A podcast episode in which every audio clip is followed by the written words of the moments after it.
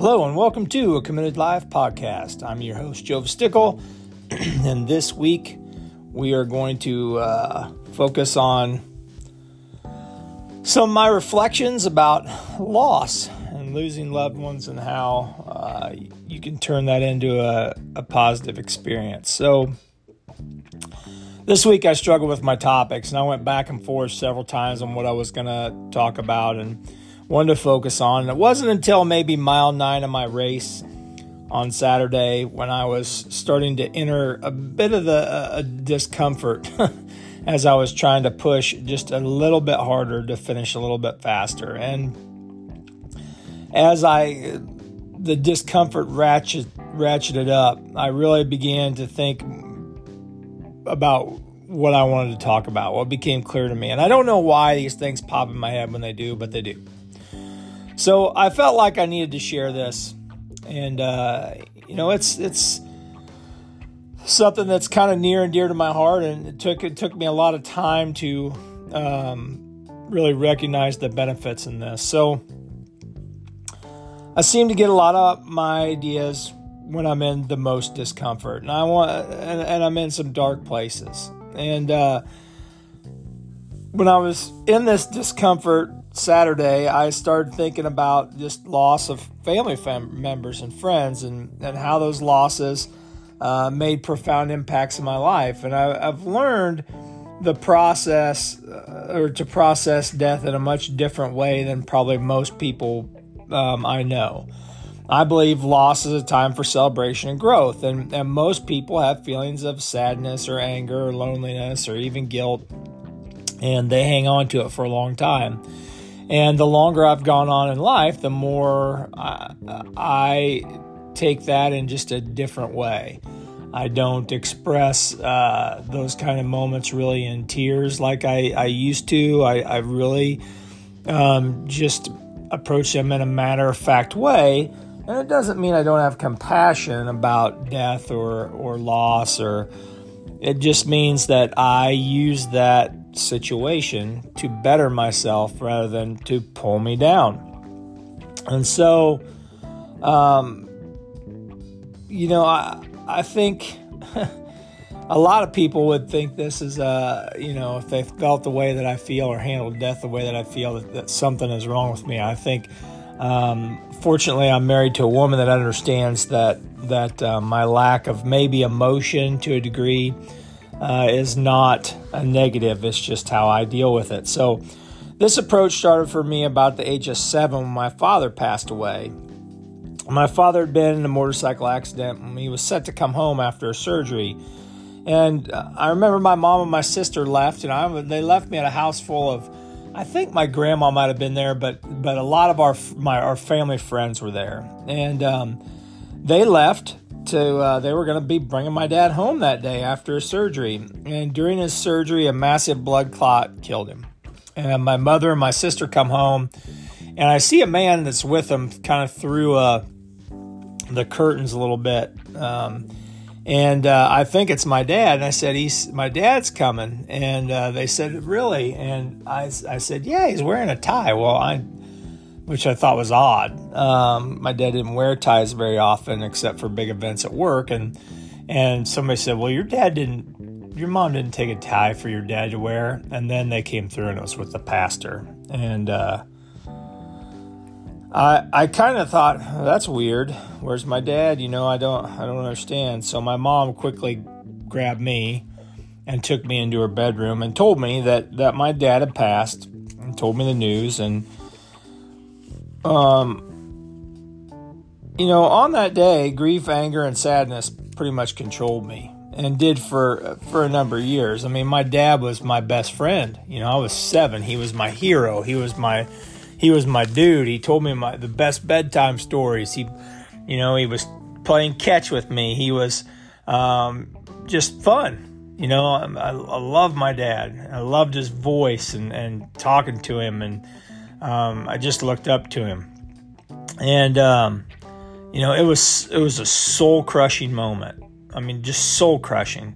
And that loss taught me about moving forward, taking nothing for granted, never missing an opportunity to tell people that you love them, it also created a situation where I put unrealistic expectations on myself to be what my father would have wanted or what I thought my father would have wanted. You know, I'm seven years old. I think I got to be, you know, this man of the house or, or whatever. I felt like I, um, you know, everything I did for a long time, I thought, well, would I made my dad proud and, and would, you know, is this as good as what he would have done? And and I'm and that became a problem in my life. And one of the reasons why later in life I, you know, gained so much weight and was so heavy, and it was a processing thing. But the older I got, the more I recognized that these experiences um, of death weren't about fair or unfair. You know, a lot of people would say your dad died when you were seven. That's freaking unfair. You know. But it, it was an uncomfortable event, but I can say I wouldn't be strong enough to be where I am today without this happening. And that's where kind of a lot of this reflection went was I started thinking about the loss of people in my life and wow, you know, I learned this from from the loss of this person or that person and and I'm stronger because of it or um, you know, I really honed in on would I have as good a life today had I not had these events happen. And I really don't think I would have. I, I think that things happen, you know, for a reason. I, I don't even think you have to assign who makes those things happen. I just feel that they they happen for a reason. So, um, the, the older I got, the more I recognize that you know I'm gonna be okay when death happens. So Fast forward about 12 years from my father's death, and I found myself sitting in a car with my grandmother. And I was a sophomore in college. My grandpa was was really sick. Um, he was he was not doing well, and uh, I had been driving my grandma back and forth. Uh, you know, was, I think it was during Christmas break, maybe, and I've been driving her back and forth to the hospital um, because my grandfather was there. He wasn't doing well and uh, my grandma had stepped, actually, had stepped out of the room. This is before this, you know, rewind. We, I was in the room with my grandfather, and my grandmother had stepped out, I think, to go get something to eat. You know, we were, you know, he was talkative. It seemed to be doing better, but his body was struggling. The doctor came in and just said, you know, uh, I need to tell someone he's, he's probably not going to make it much longer. Um, he's just fighting too much and um, he's probably not going to make it much longer than the next couple of days. You know, my grandpa wasn't. He we thought he was doing better because he was he was having more lucid moments and and he was a um, seemed to be getting along better, but he really wasn't. I think we were just hoping, but you know, his body wasn't just was just not strong enough to move on. I mean, it just wasn't strong enough to make it. And I wasn't even 20 yet. And I'm telling a lady that I love as much as I love my own mother um, a lady that I'd respected that was, you know, had raised children and and uh, sent a child off to war, and that, you know, her husband's journey was was ending. Like this was it, and and that we needed to try to get a hold of people um, to let them come in and say goodbye. And uh, boy, that had a profound effect on how I delivered bad news in the future and how to be strong yet gentle and honest but kind. And uh, you know, we we passed when he passed. There was even less tears and, and emotion. I had learned to focus on the uh, tears and emotion. I, there was less of it, and I learned to focus on the memories we created and, and the lessons that he had taught me. You know, I, I remember probably about the only time I cried was when we met with the pastor to talk about him. And I got choked up then because I, I really began to see the profound um, influence that he had on, on my life. Even though my grandpa wasn't a big talker, like he like, um, but he shared a lot of important lessons with me. So about 20 years later, um, I lost my mother, and uh, due to cancer, and so she was my biggest fan, my number one confidant, my biggest mentor. She she raised me predominantly on her own, um, with the help of of some family members, but um, you know she never remarried uh, after my father died, and um, you know I, I when I found out the news, I, I don't think I shed a tear. Um, I used to think that was weird and even felt uh, tremendous guilt about it, but I realized quickly that in her that her life was not about her death. And and that was a transformative moment. Her life was not about her death. It was about her gifts. It was about those gifts where um, that that she shared with us. This was my opportunity, the opportunity to make sure that her passions and knowledge and love and character, her integrity, were passed on to other people.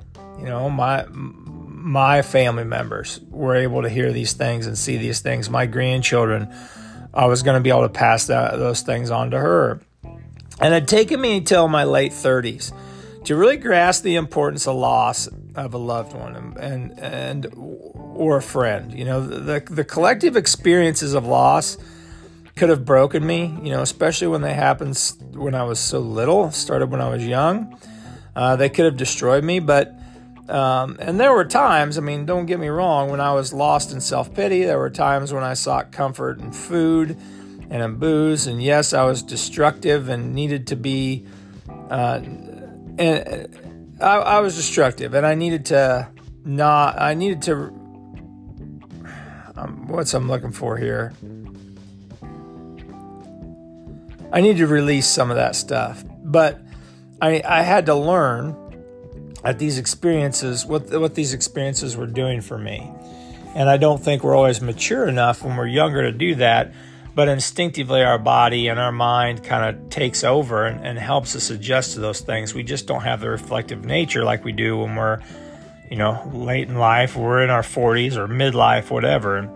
I learned strength in adversity, and I learned triumph over negative coping mechanisms. I learned to keep moving no matter what lies before me.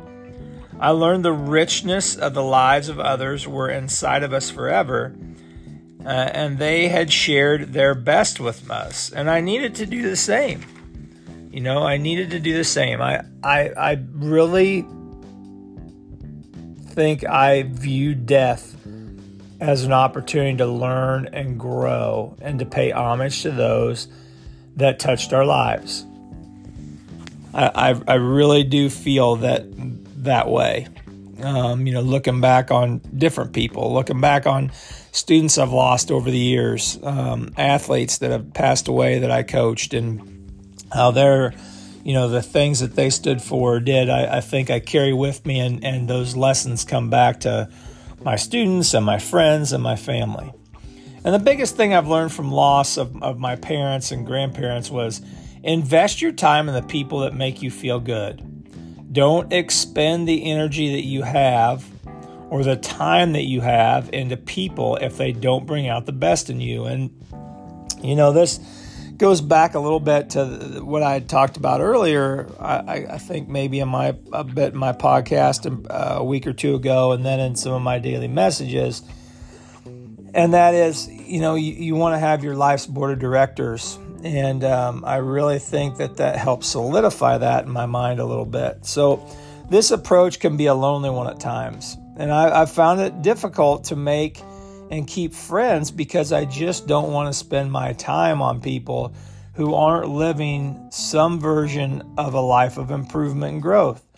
I refuse to put myself in situations with people I don't share similar visions with and that even in its own right can create some some issues at times right? I feel like you know there's like i gave up drinking a few years ago and and uh, or um, just certain attitudes or approaches on life. If I, I just won't be around people that i don't feel can do that or, or that feel that that those things are vital to to them. Like uh, it's in a direct conflict, right?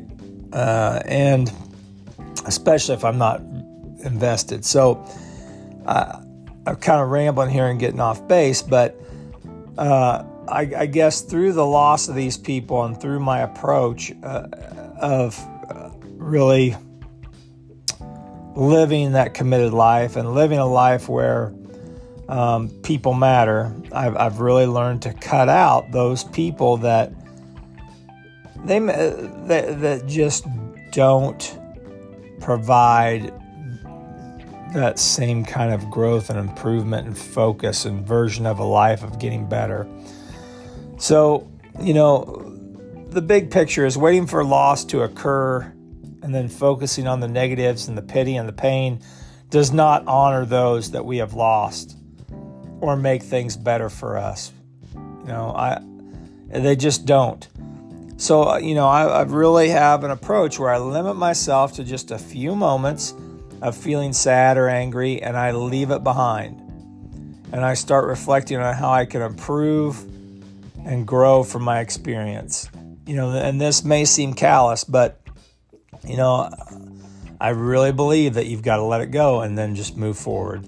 I, I was watching a, a documentary on uh, Vol State, this this race across uh, Tennessee. It's, I think it's 314 miles, and um, it's it's a brutal, very difficult event, and um, it's in the heat of the summer. I mean, it's just difficult, and it is can be brutal with the conditions they have. And a guy said, you know, I, I my feet hurt so bad, and we re- and we stopped and rested in the hotel room one evening. And when I left, I decided I was going to leave my pain back at the hotel room. And I really believe when people pass, that pain that we have, I like to leave it behind. I leave it where I heard it. I don't take it with me to other places. You know, because at this point, I am going to focus on honoring them, but also living my best life based on the things I learned from them and the experiences I had. So I can say certainly this approach does give me power over a situation that could cripple me. It isn't the only way. I mean, I'll be honest with you, and, and may not be the best way, but it works for me and it gives me strength to move on.